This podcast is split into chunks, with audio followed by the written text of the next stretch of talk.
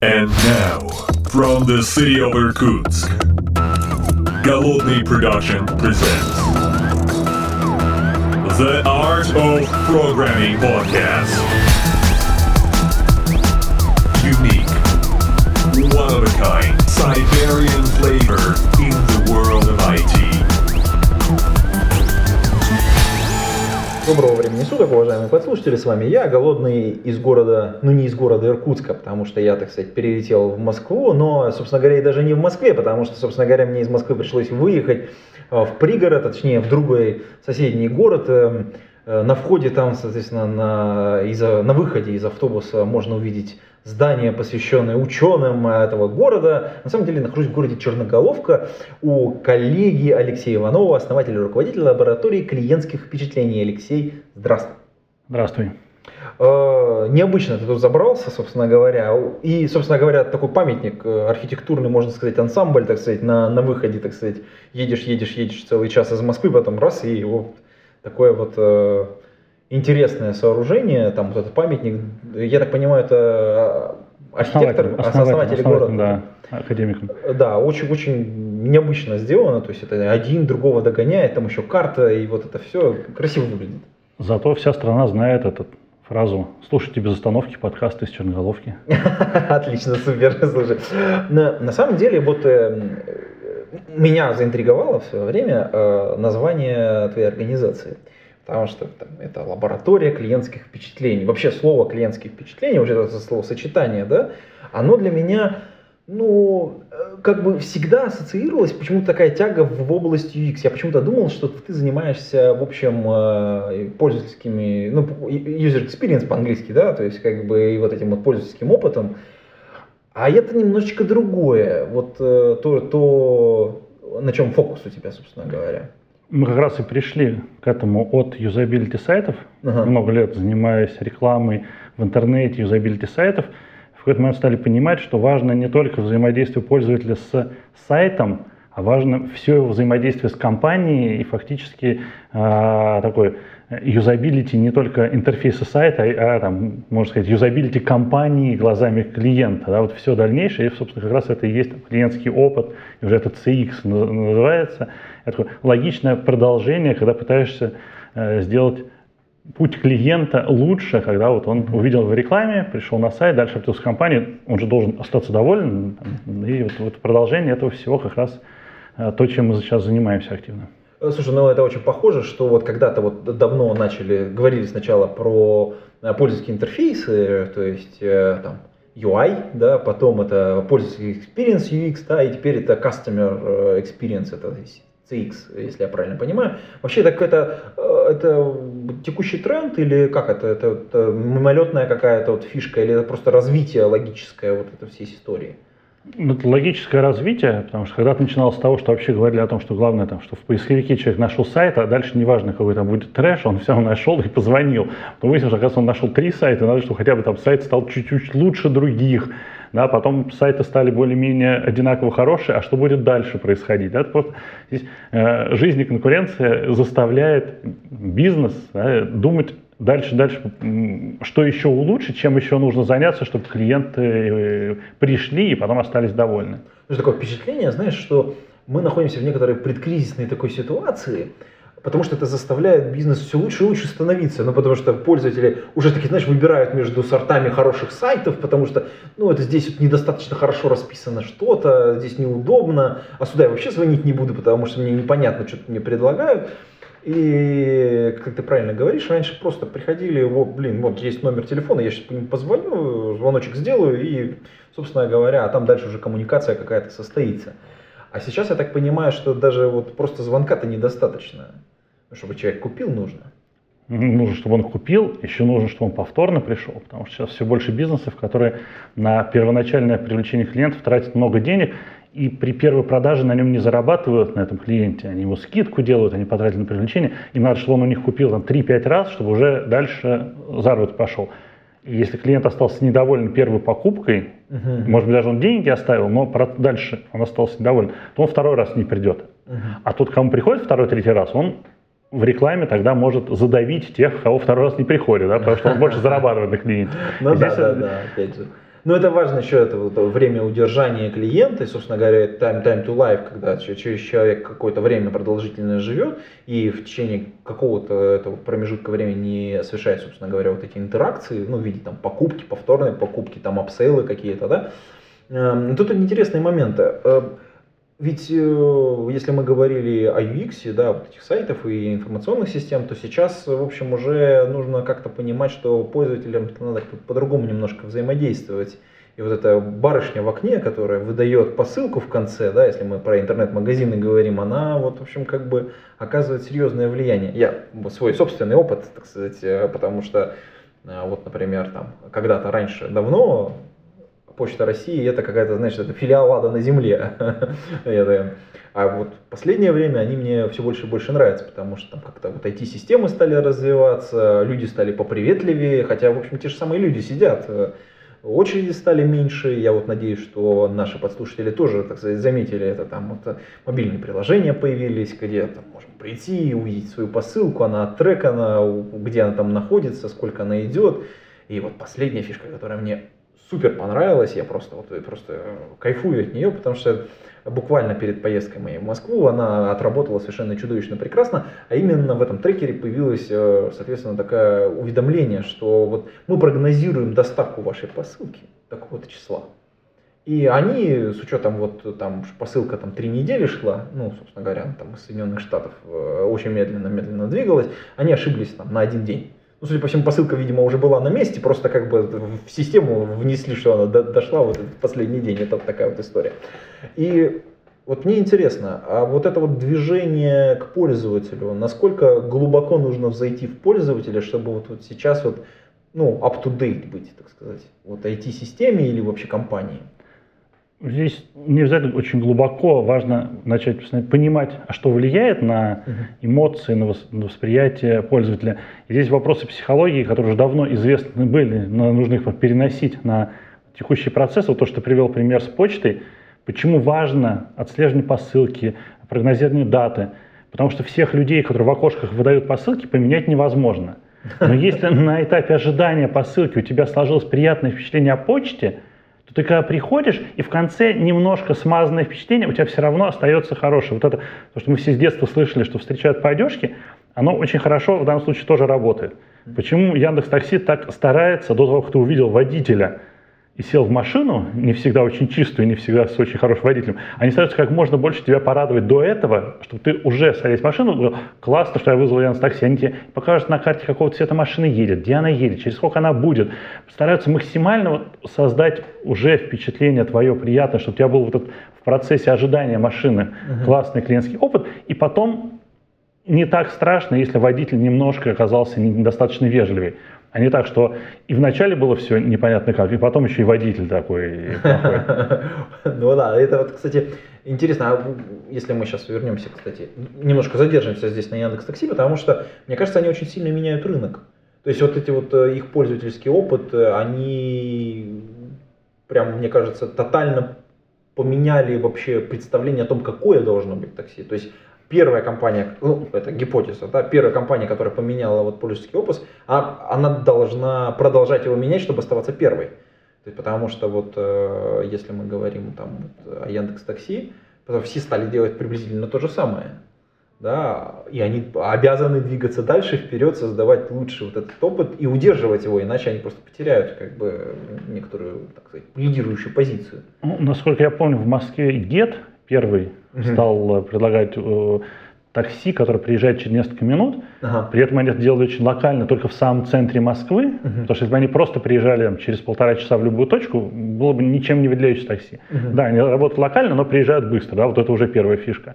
И здесь получается, что, с одной стороны, все хотят делать классный продукт, но в Яндекс Такси очень четкое экономическое обоснование каждого действия.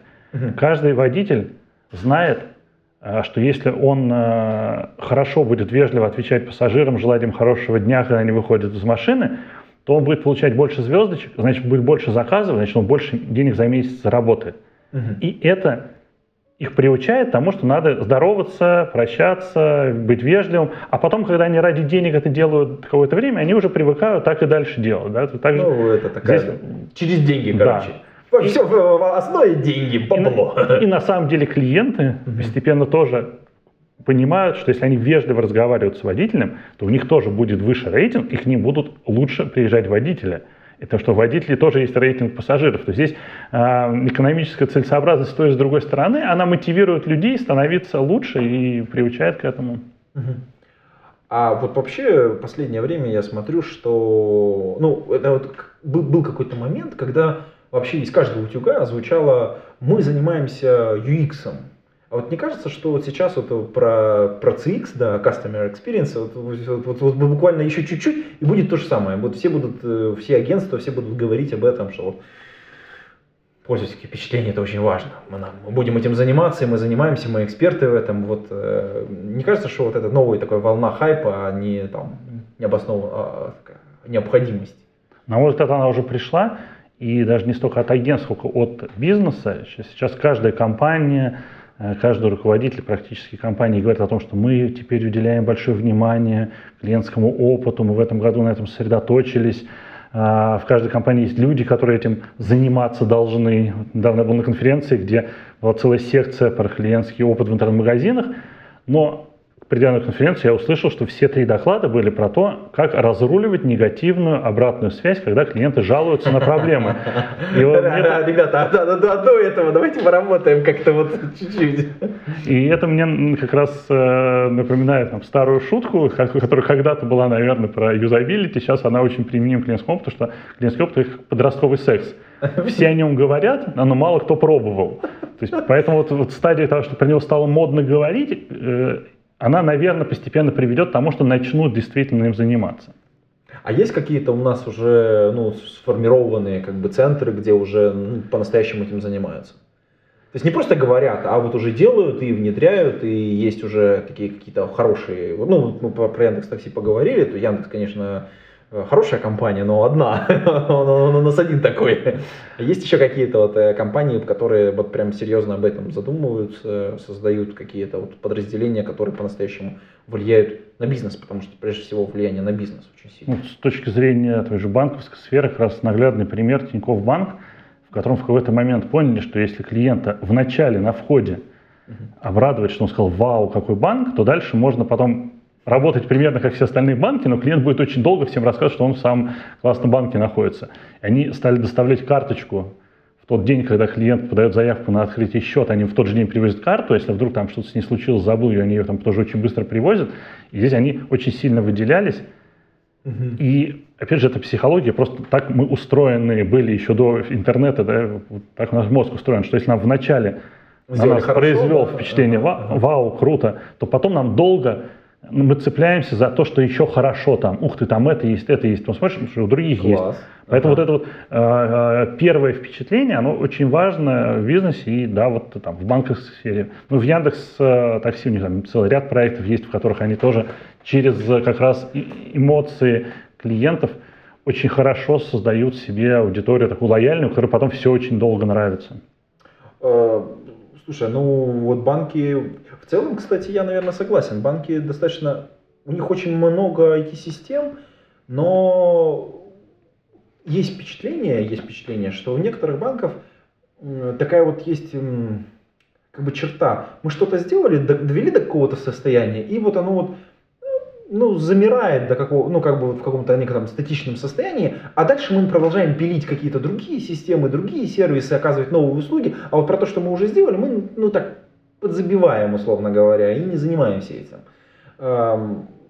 Я вот со своей стороны расскажу про Альфа-банк, потому что как бы я являюсь, э, с одной стороны, пользовательским вот, э, пользователем, как э, ну, классическим обычным физиком, да, а с другой стороны, юридическим лицом. И и там, и там как бы классные мобильные приложения, но вот одно больше развивается, а второе, ну как-то так вот таком в некотором, скажем, стазисе. Чуть-чуть вроде бы что-то делается, но ты так смотришь и думаешь, ребята, ну почему вот здесь вот, вот поддержка так вот работает, а здесь вот никак.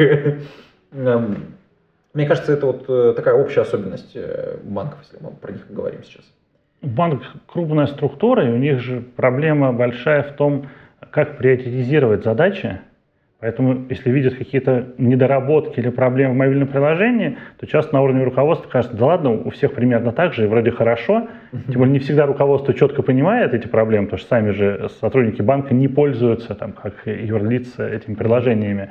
А, здесь вопрос непонимания, а как улучшение дальнейшее приложения повлияет на деньги. И вот те бизнесы, в которых я вижу действительно развивается в правильном направлении, там, улучшение клиентского опыта, этим всерьез занимаются, там обычно на уровне топ-менеджеров, владельцев компании серьезно к этому относятся и серьезное внимание уделяют, потому что понимают, как это, как деньги бизнеса связаны с клиентским опытом. Пока в компании это не очень понимают, кажется, а зачем сейчас вкладывать еще большую сумму в улучшение вот этого места в приложении, если непонятно, как это повлияет на деньги. И именно это и мешает многим компаниям улучшать дальше, да и так нормально работает, люди же не уходят. Ну да, то есть это процесс удержания в общем целом. А вообще есть какой-то там, ну не знаю, там, делай раз, делай два, делай три, чтобы вот основные, так сказать, слушатели этого подкаста это программисты, да, и, как правило, если там они работают в не очень больших компаниях, то там, в общем, нет выделенных людей, э, которые этим бы могли заниматься. Но в целом программисты люди-то не глупые. Что бы они могли сделать? Э, ну, не совершать каких-то типовых ошибок, э, чтобы улучшить работу своих приложений, сервисов или там каких-то, ну там, не знаю, пользовательского опыта, скажем, так сказать, взаимодействия с их продуктами. Мы как раз у нас в лаборатории над этим вопросом долго мучились, а можно ли разобраться, не опрашивая пользователей, а, в том, а что сделать, чтобы им потом было хорошо, mm-hmm. и увидели на примере компаний, скажем, в которых большое количество обратной связи, большое количество клиентов на больших объемах, что, вообще-то говоря, отзывы у пользователей всегда разные, Uh-huh. Но как мы в школе когда-то изучали вектора, вот они все в разные стороны, из разных точек в разные стороны направлены, непонятно uh-huh. вообще, что с ними делать. Uh-huh. А если их разложить по осям, то дальше можно уже их сравнивать, понимать, а что исправить, что там или что там с ними сделать. И, мы а, пришли к пониманию, что вот на больших объемах обратной связи это очень четко прослеживается, что практически все проблемы угу. можно разложить на четыре составляющие. Они просто в разном объеме да. составляющие. Это э, лишние действия, которые клиент совершает. Если да. клиент совершает лишние действия, он недоволен. Если он совершает действия меньше, чем он ожидал, и здесь как бы есть ожидание, понятно, да, что вот ожидаешь, что сколько-то будет действий, вот э, оказалось больше недовольных, оказалось меньше, говоришь, вау, как здорово. Угу. Да, э, следующее – это скорость реакции, то есть когда какое-то действие совершил пользователь, дальше ждет реакцию. Угу. И тут тоже соотношение э, с ожиданиями. Если я пришел в Макдональдс, я ожидаю, что мне там через минуту, через две отдадут еду. В хорошем ресторане если мне через минуту принесут стейк, я буду, наоборот, недоволен, что, наверное, кто-то не доел, да, или как, почему такой подвох? То есть я готов там минут 20-30 ждать, там, через час уже начинаю нервничать, да, поэтому не значит, что должны всегда приносить еду мгновенно, да, вот вопрос, соответственно, ожидания. Так, так, так. Потом персонализация, насколько компания использует те данные, которые обо мне знает или уже у меня спросила. Когда там пишешь в мобильном приложении, залогинившись или в личном кабинете, залогинившись, э, пишешь в компанию, задаешь вопрос про доставку, Ага. Вот почту упоминали, да, вот есть да, компании да, да, да. другие, которые пишут, у меня такая проблема, и ты залогинишься в личном кабинете, а тебя спрашивают, а какой у вас номер договора? Ну, и ты понимаешь, что, это лич, да, личное да, действие, да, это да, вызывает конечно. негатив. А, и, и четвертое, это прозрачность процесса, когда человек понимает, а что будет происходить дальше, и что сейчас происходит. Вот как раз то, что ты упоминал про Почту России, когда они говорят, какого числа будет доставка, когда они говорят э, тебе, что приходи, вот там, в это время будет меньше людей, ты понимаешь, что происходит. А когда просто посылка идет, и ты две недели уже ждешь, ты уже весь извелся, ты не понимаешь зачем. Или тебя что-то просят сделать, а ты не понимаешь зачем. В интернет-магазине тебе просят, укажи фамилию, имя, отчество. Ты думаешь, господи, зачем вам мое отчество? Uh-huh. Если они тебе пишут, для получения на почте нужно фамилия, имя, отчество, пожалуйста, их напишите. Говоришь, а, понятно, и пишешь, у тебя нет негатива, потому что ты понимаешь, что Куда будет она пойдет, собственно говоря, что с этим будет делать. И это? практика показывает, что различные негативные эмоции клиентов связаны с проблемами как раз с э, тем, что не соответствует их ожиданиям по одному из этих э, направлений, либо сразу по нескольким. И если при разработке любого продукта смотреть на это и говорить, так, а можем ли мы сократить количество действий клиентов? Угу. Вот клиент у нас регистрируется, да, там что-то делает, он ввел ИНН, не надо просить его вводить ОГРН, там, ну, то, да, то, что это мы можем можем подтянуть, эти подтянуть, данные. да. конечно, И вот, да. вот в, в любой, в любой такой вот мелочи скорость реакции. Не всегда в бизнесе можно изменить скорость, э, но можно клиенту сразу сказать, что получили ваш запрос, ответим вам во вторник. Потому-то и объяснить, что почему, чтобы у него не было негатива. Да? Все хорошо, человек ожидает. Э, И замечательно, потом чуть-чуть быстрее сделали, он будет доволен. Поэтому можно еще и влиять на ожидания. Или человек пришел в банк, в отделение, если ему дать прямо вот рядом с операционистом проводочек зарядить телефон, то он выйдет из банка и скажет, классно так, 30 минут просидел в банке, телефон зарядил. У него отношение к времени меняется, потому что он зарядил телефон, он доволен. слушай, это, это- Да, это поэтому- как пирамида Маслова, снизу, снизу, снизу батарейка. Вот. И поэтому получается, что да, нужно смотреть вот по этим составляющим, что мы можем улучшить, где нам поменять вот этот нулевой уровень эмоций клиента, сделать, чтобы у него не было завышенных ожиданий, что ему сейчас ответят или что вот будет так. И оказывается, ух ты, да, он в результате будет доволен. То есть можно еще менять ожидания клиента, формировать их. Это тоже нормальное направление. Вот. И таким образом, да, можно улучшать заранее, думать о том, как улучшить клиентский опыт. О, Слушай, да, это, это, это интересно. Но вот эм, типичное, вот, кстати, вот если мы про банки, там вот очень часто, когда ты в поддержку звоночек совершаешь, часто в конце там робот тебе такой говорит, а вот теперь оцените ваш звонок э, по десятибальной шкале. Меня так бесит вот эта фраза в конце. Блин, я вот уже решил проблему, зачем вы меня задерживаете, то есть вот здесь вот на выходе. А, вообще вот это можно как-то использовать? Это хороший кейс, нехороший кейс? Вообще как собирать вот эту вот негативную или наоборот позитивную обратную связь? Э, Хороший этот метод или можно лучше его исключить и как чем-то попытаться заменить?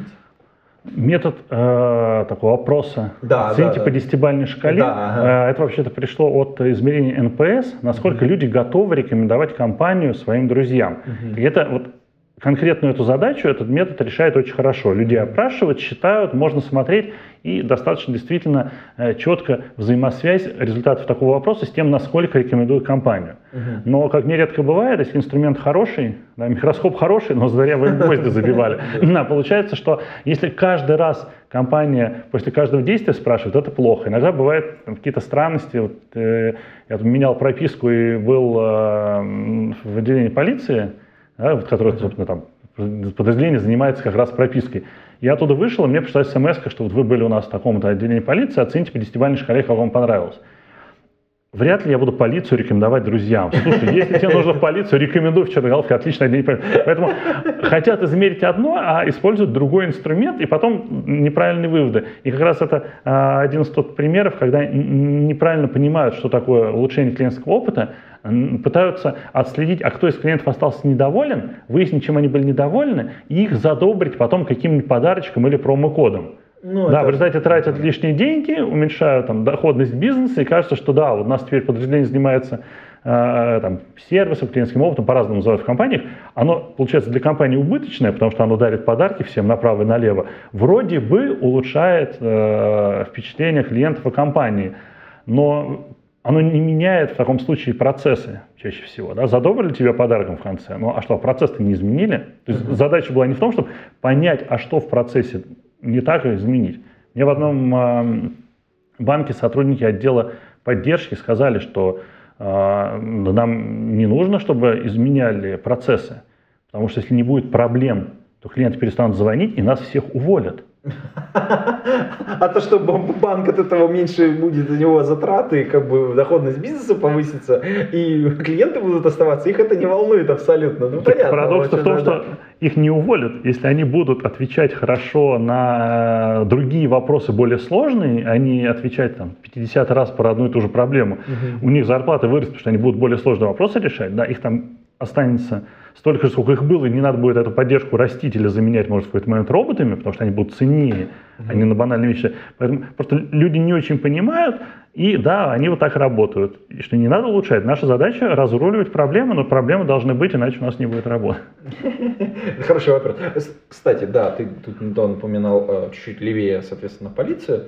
Э, Давай немножечко коснемся госуслуг, потому что, мне кажется, это ну, за последние там, годы, ну вообще в принципе, да, это такой рывок, в общем-то, в отечественном, так сказать, э, бюрократическом аппарате, потому что, ну, как это, пользовательский опыт, назовем это так, или клиентский опыт, и, кстати, вот э, хороший вопрос, клиентский опыт, клиентские впечатления, пользовательский опыт, что, как правильно называть в данном случае, он, мне кажется, просто великолепен, потому что оформление документов, ты приходишь, а тут что-то как-то все по-человечески к тебе.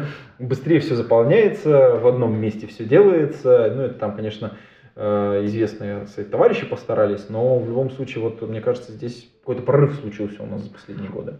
А тут получается сразу много составляющих есть. Угу. А, вот как раз я уже упоминал смену прописки. Угу.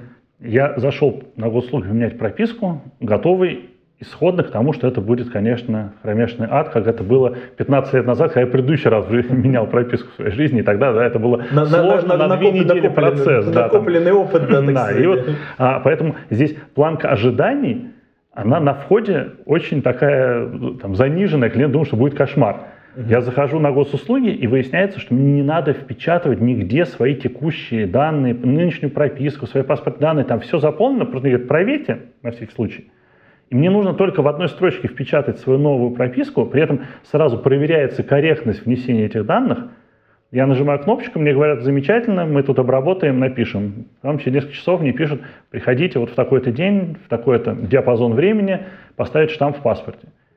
То есть тут, получается, лишних действий нет. Не было, да, то есть их было настолько меньше, чем я ожидал, действий будет. Скорость реакции очень высокая. Я думал, что намного дольше будут отвечать. Угу. Мне все понятно сразу на каждом шаге, и мне сразу сказали, когда, куда, высокая, то есть очень да. быстро, да, все, все прозрачно, хорошо.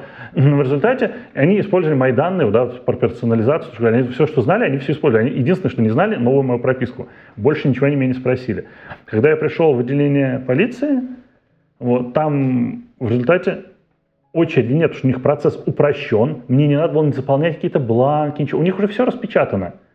Вот, фактически они взяли паспорт, сказали, подождите 10 минут, там, поставили штамп, что-то у себя, видим, в компьютере, там, отметили, что да, я пришел, что все нормально, паспорт сверили, человек тот же, дали расписаться в уже напечатанном бланке, быстро. Для сотрудников тоже стало намного проще, у них нет очереди, на них никто не ругается, заходя, что как вы нас тут всех замучили, поэтому они сами позитивнее, потому что если они до меня 5 часов выслушивали негатив, они будут да, тоже конечно, так же со мной разговаривать. Да. Поэтому они сами позитивные, я им говорю спасибо, потому что я действительно удивлен, как здорово, как у вас стало хорошо. Они мне улыбаются, говорят, да, действительно стало классно теперь с пропиской. Вот, приходите еще улыбаются, я ухожу, да, и вот весь процесс изменился, и сотрудники тоже позитивные стали. Хотя люди те же самые остались, но, остались, но они же люди, они раньше-то были не какие-то плохие, они просто в таких условиях работали. Угу. Как да, известная песня, что собака да, бывает да, кусать, да, только от жизни собачьей. Да. Ну, кстати, вот вернемся к э, вот автоматизации, мне кажется, бывает не только положительная. Э, на мой взгляд, вот я в последнее время замечаю не самые приятные изменения, например, в службах поддержки, потому что вот, э, вот эти вот модный тренд последнего года, это вот везде появились вот эти чат-боты. То есть это ты пытаешься, ну, они там голосовые помощники есть, и там обычные в чатиках, ты, блин, ты пока через этого бота прорвешься, так сказать, к реальному живому человеку, потому что он тебе не может помочь, он слабенький, плохенький. Тут есть как бы масса вопросов к ребятам, которые это дело запускают. Ну, прежде всего этим страдают банки, конечно, мобильные сотовые операторы. Ну, то есть те, кто несут с точки зрения бизнеса большие потери, связанные именно вот с этим клиентским сервисом. Что ты думаешь по поводу вообще чат-ботов и вообще вот этого всего направления? То есть, как, как кажется, как, как идет здесь автоматизация в этом ключе? Направление хорошее, технологии позволяют сейчас действительно много что технологии сделать автоматически. Да. Вот, технологии позволяют, но здесь э, проблема точно такая же, как и при запуске различных других сервисов и мобильных приложений, чего угодно у тех же самых компаний, а, потому что те, кто это делает, говорят, мы сейчас делаем MVP. Это очень модно, и в понимании этих людей, что надо выкатить на всех сырой продукт, посмотреть на, получить кучу обратной негативной связи, сказать, нет, ну это нормально, это же MVP, хорошо, что клиенты недовольны. Мы сейчас допилим, сделаем лучше. И в результате получается, да, что люди получают сырой продукт, то, что ты говоришь, прорвемся к человеку. Это вот, возвращаясь назад, ты тратишь лишнее время да, для того, чтобы добиться ответа на свой вопрос. Поэтому у тебя негативный, получается, клиентский опыт от этого общения, и ты говоришь, дурацкий чат-бот. Если бы его выкатили, может быть, на часть аудитории, может быть, на какие-то конкретных ситуациях он бы отрабатывал, да, то, наверное, сказал, ух ты, забавная какая штука, как интересно. Да? Вот я к Яндекс.Драйву подключался, когда там в приложении в режиме чата у меня запрашивали документы. Не интерфейс для запроса документов, а там такой, да, со мной вот как раз бот общался, но у него очень простой алгоритм. Ему надо спросить мои данные, попросить приложить сканы документов, и по скану он может понять, что я паспорт загрузил или не паспорт. И получается, я говорю, ух ты, какой забавный чат-бот, все четко прошло, потому что он не пытался все со мной обсуждать, он только одну конкретную, конкретную функцию, ну, да. функцию выполняет. И шаг вправо, шаг влево он не выполняет. И вот он классный, но вот, вот это как раз MVP. Очень ограниченный набор функций, но они работают классно. Человек говорит, здорово, а представляешь, если он дальше научится еще что-то делать, шаг, да, и да. ждешь, когда же что же он еще научится делать. Ну, это да, это, это интересно. Это, кстати, вот как раз это ожидание, ну, Яндекс приучает нас к хорошему, прямо честно говоря, потому что мы такой, такой мир розовых пони, то есть ты пришел, у тебя там все работает. А, а ты потом приходишь в другую компанию, неважно какую, да, и, и там чатик не работает совершенно, и, и ты такой очень расстроенный, честно говоря, потому что ожидания твои уже завышены, ну, пользование. Ну, понятно, что IT-компании, они там друг за другом подсматривают очень активно, и, соответственно, я понимаю, ребята, допустим, вот мы сейчас обсуждаем опять абстрактный Яндекс, который мы, конечно, любим здесь во всех местах. Да, но в любом случае, э, они выкатывают какой-то действительно MVP, он действительно классно работает, соседняя компания смотрит и начальство, срочно, выкатите срочно, делаем MVP, и вот я прям предвижу, как этот процесс Э, значит, IT-подразделение э, получило команду сверху, давайте, давайте, давайте, быстренько поднажмем MVP, потом, значит, мы отчитались, что мы выпустили, следующее подразделение, которое, так сказать, получило эту историю, там, типа, какой-нибудь маркетинг, такой, срочно нужно про это написать, и потом кто-то там это, давайте дадим рекламу, ну и, в общем, а потом пользователи приходят и говорят, так, подождите, это было все не то. Собственно говоря, как вот с этим бороться? А приходит еще то, что ты говоришь, самая активная часть а, пользователей, да, которые да. готовы попробовать. Как раз те пользователи, которые нужны, чтобы они попробовали, потом всем ходили, рассказывали. Early, early birds, adopters. Да, да. а они приходят, им не нравится, и потом они всем рассказывают, что не надо туда идти. И потом, потом надо потратить в разы больше рекламный бюджет, чтобы уже вторую волну пользователей привести, которым при этом говорят, да зачем, да пошел, там плохо. Они говорят, да нет, там хорошо, и вот это все ну, уже дальше. борьба какая-то, да, возникает. И, и здесь, к сожалению, у большинства компаний, то, что я сейчас вижу, подход такой, что подожди, Настать, подожди, какой там клиентский опыт, мы этим потом займемся, сейчас нам главное продукт запилить. Я эту фразу очень часто слышу. Мы сейчас этот весь функционал сделаем, ну а потом будем его улучшать. А надо сказать, а давайте мы сначала сделаем немножко, но чтобы оно вау, классно работало. Пускай у нас будет мало вначале пользователей, или там ограниченный будет функционал, они что-то сделают, скажут, вау, как здорово, и будут ждать, а может быть, они еще что-то допили так же классно, и люди будут ждать, э, когда это заработает хорошо. Ну, тут еще, мне кажется, есть обратная сторона у этой истории. А, мне кажется, тут, э, с одной стороны, вот MVP э, в, каче... в рамках большого продукта, если мы рассматриваем, то есть есть большой продукт, он уже работает как сервис, существует, и мы выделили там кусочек, и в нем вот взяли вот такой раз, вот что-то такое вот выкатили, да, как, как мини-сервис какой-то, который вот улучшает пользовательский опыт вот конкретно в этой части. Это очень круто работает. Но есть, бывает так, что люди выходят на рынок э, уже ну, такой зрелый, в котором уже очень много услуг предоставляется, новая компания, новый продукт, и они должны выкатить уже продукт большой. И они такие, м-м, давайте сделаем большой продукт. И вот они делают кусочек, а рынку этот кусочек не нужен. Рынку нужен большой продукт, ну, чтобы им пользоваться можно было. И здесь вот возникает как бы диссонанс у тех, кто делает. Они, с одной стороны, должны сделать классно, качественно вот эту вот маленькую штучку, потому что именно она, ну, и ноу-хау, и это дает возможность вот этот польский опыт прямо двигать и толкать. А с другой стороны, черт возьми, надо вот эту всю ораву людей кормить, и как бы нужно захватывать рынок, и нужно, так сказать, что-то, что-то, так сказать, так сказать, отгрызать у конкурентов, а без большого продукта это сделать нельзя. Вот как с этим быть?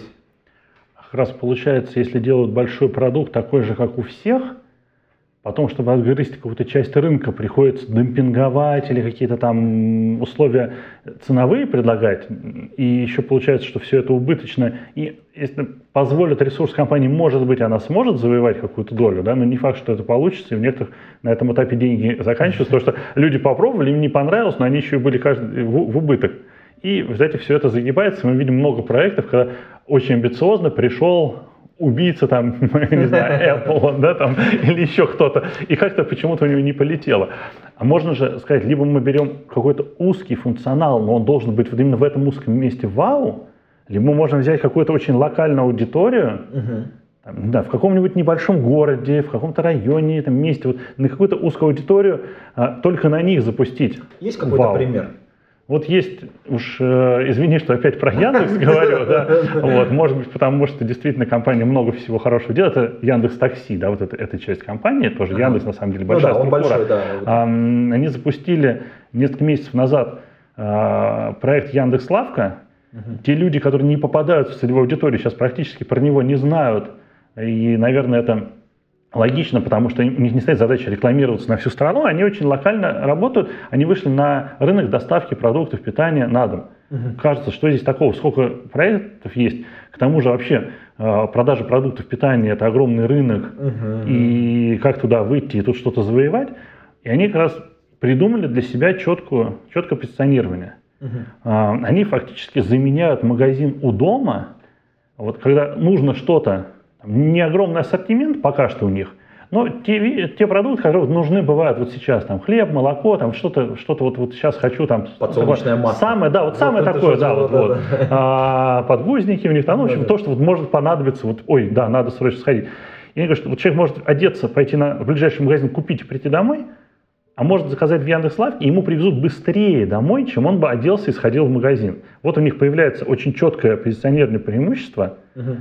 Они даже в пределах Москвы не запустили сразу на всю Москву, потому что на самом деле это все сложно. Они открывают небольшой склад, Мгм. склад такой магазин, ну, там купить нельзя, там у них склад. Мгм. И в радиусе где-то там 5-7 минут для курьера Мгм. они говорят, у нас теперь на этой территории работает Яндекс.Лавка.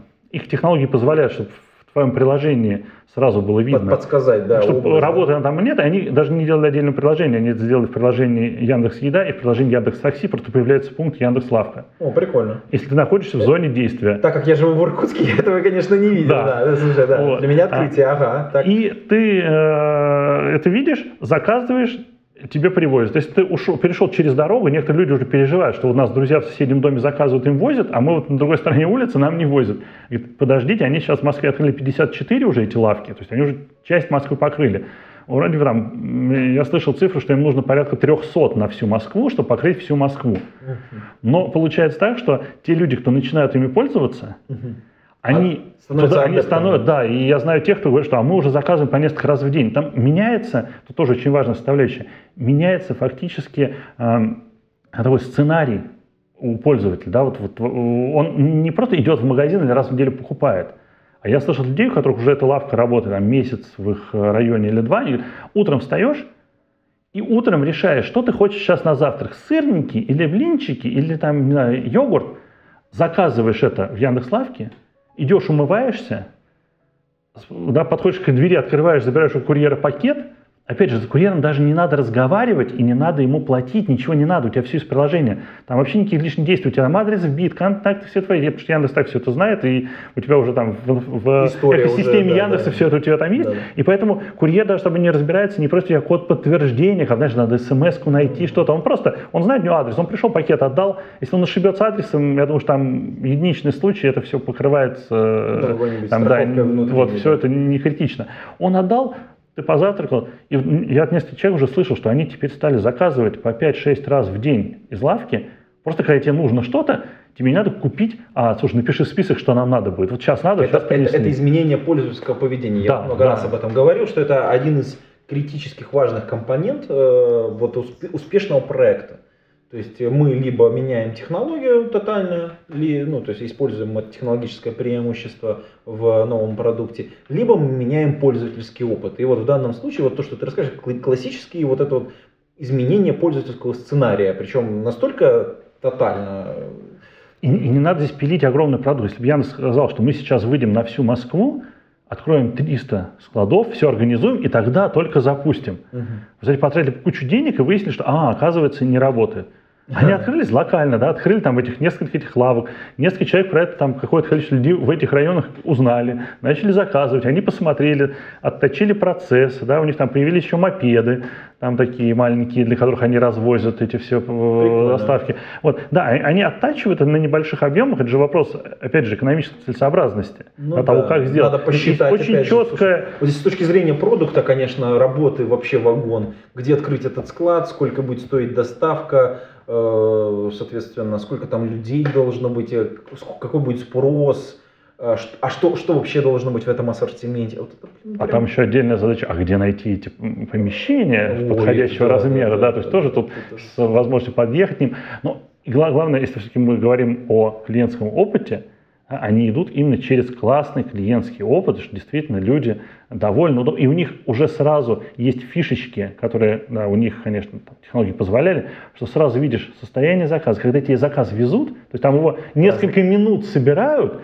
и потом, когда его доставят, ты видишь, где курьер едет, да, вот ты смотришь, и вон, Слушай, вон, вон, смотри, вон, все, вон. Все, все, что ты говорил, да, это минимум действий, это скорость реакции, это персонализация и это прозрачность процесса. Да, да. Вообще это замечательная история. Я думаю, что в каком-нибудь мы отдельном подкасте отдельно про это поговорим. А сейчас мы будем заканчивать, мне кажется, выпуск этого подкаста. Оставим наших э, подслушателей, так сказать, думать, мечтать, э, а может быть зайти в свое приложение и посмотреть, если у вас открылась ли у вас Яндекс Лавка, если вы в Москве. Ну вот, в общем, прощаемся с вами, уважаемые подслушатели. На этом все. Пейте кофе, пишите Java. Пока-пока. Пока.